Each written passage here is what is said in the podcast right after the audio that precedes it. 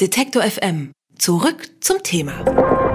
Google hat Macht und nutzt diese gerne für sich aus. Medienunternehmen und zahlreiche Staaten wollen diese Macht nur zu gerne einschränken.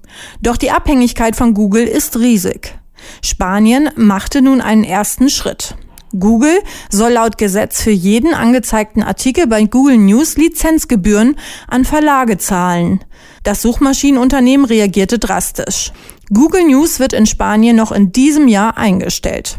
Auch deutsche Medienunternehmen streiten mit Google, pochen auf ihr Leistungsschutzrecht und wollen Geld für ihre Inhalte. Jeder Klick soll zwischen 12 und 16 Cent wert sein. Die Macht von Google ist aber oft so groß, dass die Verlage vorerst zurückrudern. Ob sich das mit der Entscheidung in Spanien nun ändern könnte, darüber spreche ich mit Till Kreuzer, der sich mit rechtlichen Fragen des Internets beschäftigt. Guten Tag, Herr Kreuzer. Guten Tag. Eigentlich sollten die Verlage von dem Gesetz in Spanien ja profitieren. Jetzt stellt Google News seinen Dienst ein. Das ist also ziemlich nach hinten losgegangen. Oder wie sehen Sie das? Ja, es war zu erwarten.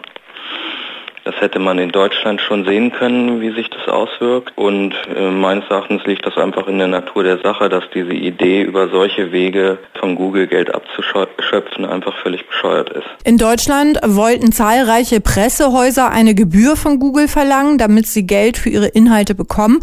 Doch die Inhalte werden immer noch gratis dargestellt. Geht es wirklich um Inhalte und Aspekte wie das Leistungsschutzrecht oder geht es nur um wirtschaftlichen Einfluss? Also es geht um das Leistungsschutzrecht, aber beim Leistungsschutzrecht geht es ja nicht um Inhalte, sondern es geht darum, dass die Suchmaschinenbetreiber, und zwar nicht nur Google, sondern auch alle anderen Suchmaschinenbetreiber und Nachrichtenaggregatoren dafür bezahlen sollen, dass sie auf die Inhalte der Verlage verlinken und beim Verlinken eben einen kurzen Anreißertext ähm, mit anzeigen lassen, damit der Nutzer sehen kann, ob das Ergebnis, das er da gefunden hat, für ihn relevant ist oder nicht. Das wurde immer schon so gemacht.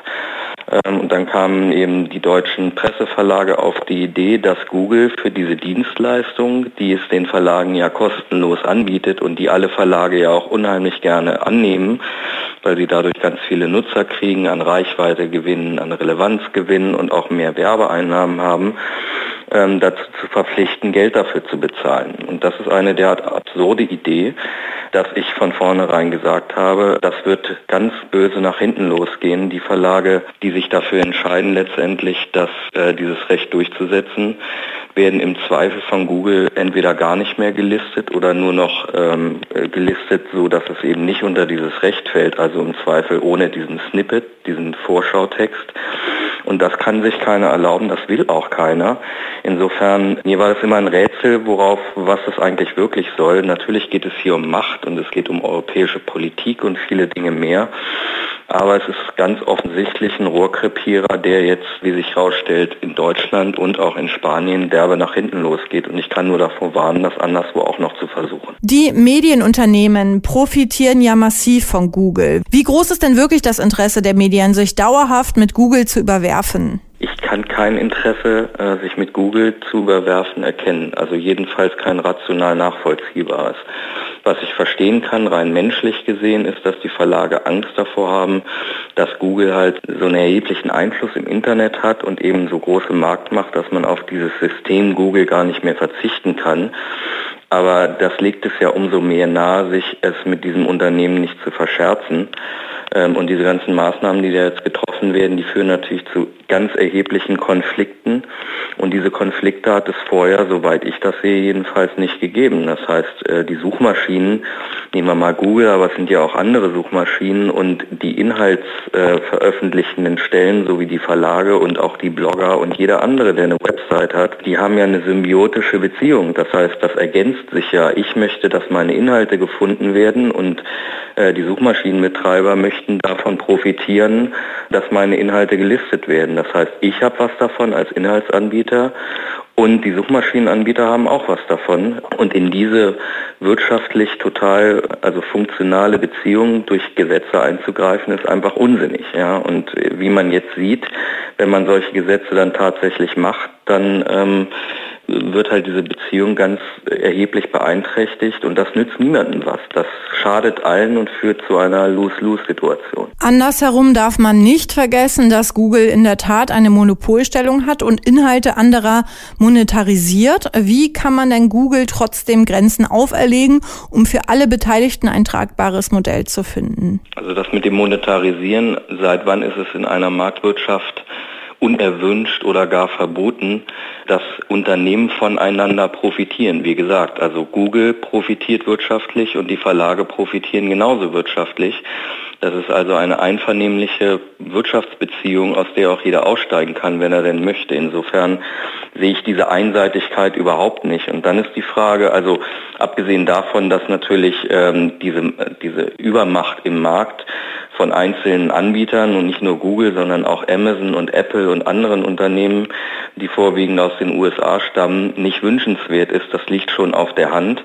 Aber auf solche Situationen zu reagieren mit irgendwelchen unsinnigen Gesetzen ist natürlich der völlig falsche Weg, weil das Leistungsschutzrecht beispielsweise nützt Google und schadet allen anderen und schadet vor allem dem Wettbewerb auf diesem Markt mit Suchtechnologien, weil ein Unternehmen wie Google kann sich das alles leisten, diese Rechtsstreitigkeiten durchzuführen und diese Machtspiele, wo alle nur verlieren letztendlich, weil sie halt diese Position haben. Aber kleinere Unternehmen und noch dazu neue Unternehmen, die Innovationen in diesem Feld auf den Markt bringen wollen, die werden sich das nicht leisten können.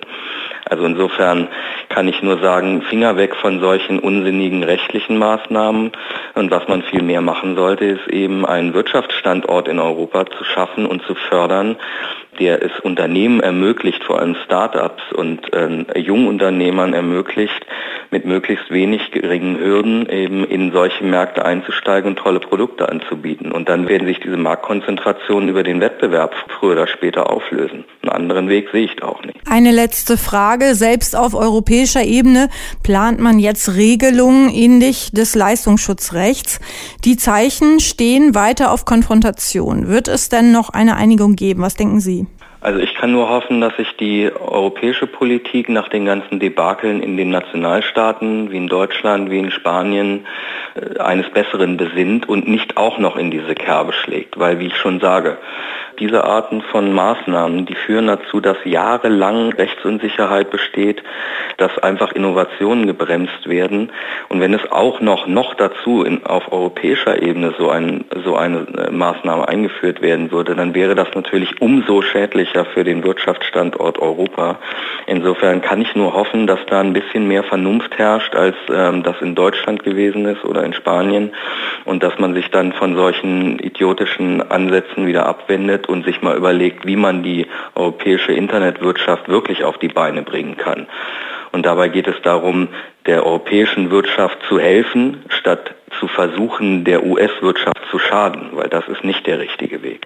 Google News stellt seinen Dienst in Spanien ein. Damit zeigt das Unternehmen deutlich seine Macht gegenüber den Verlagen. Welche Bedeutung diese Entscheidung hat, darüber habe ich mit Till Kreuzer gesprochen, der sich mit rechtlichen Fragen des Internets beschäftigt. Vielen Dank, Herr Kreuzer.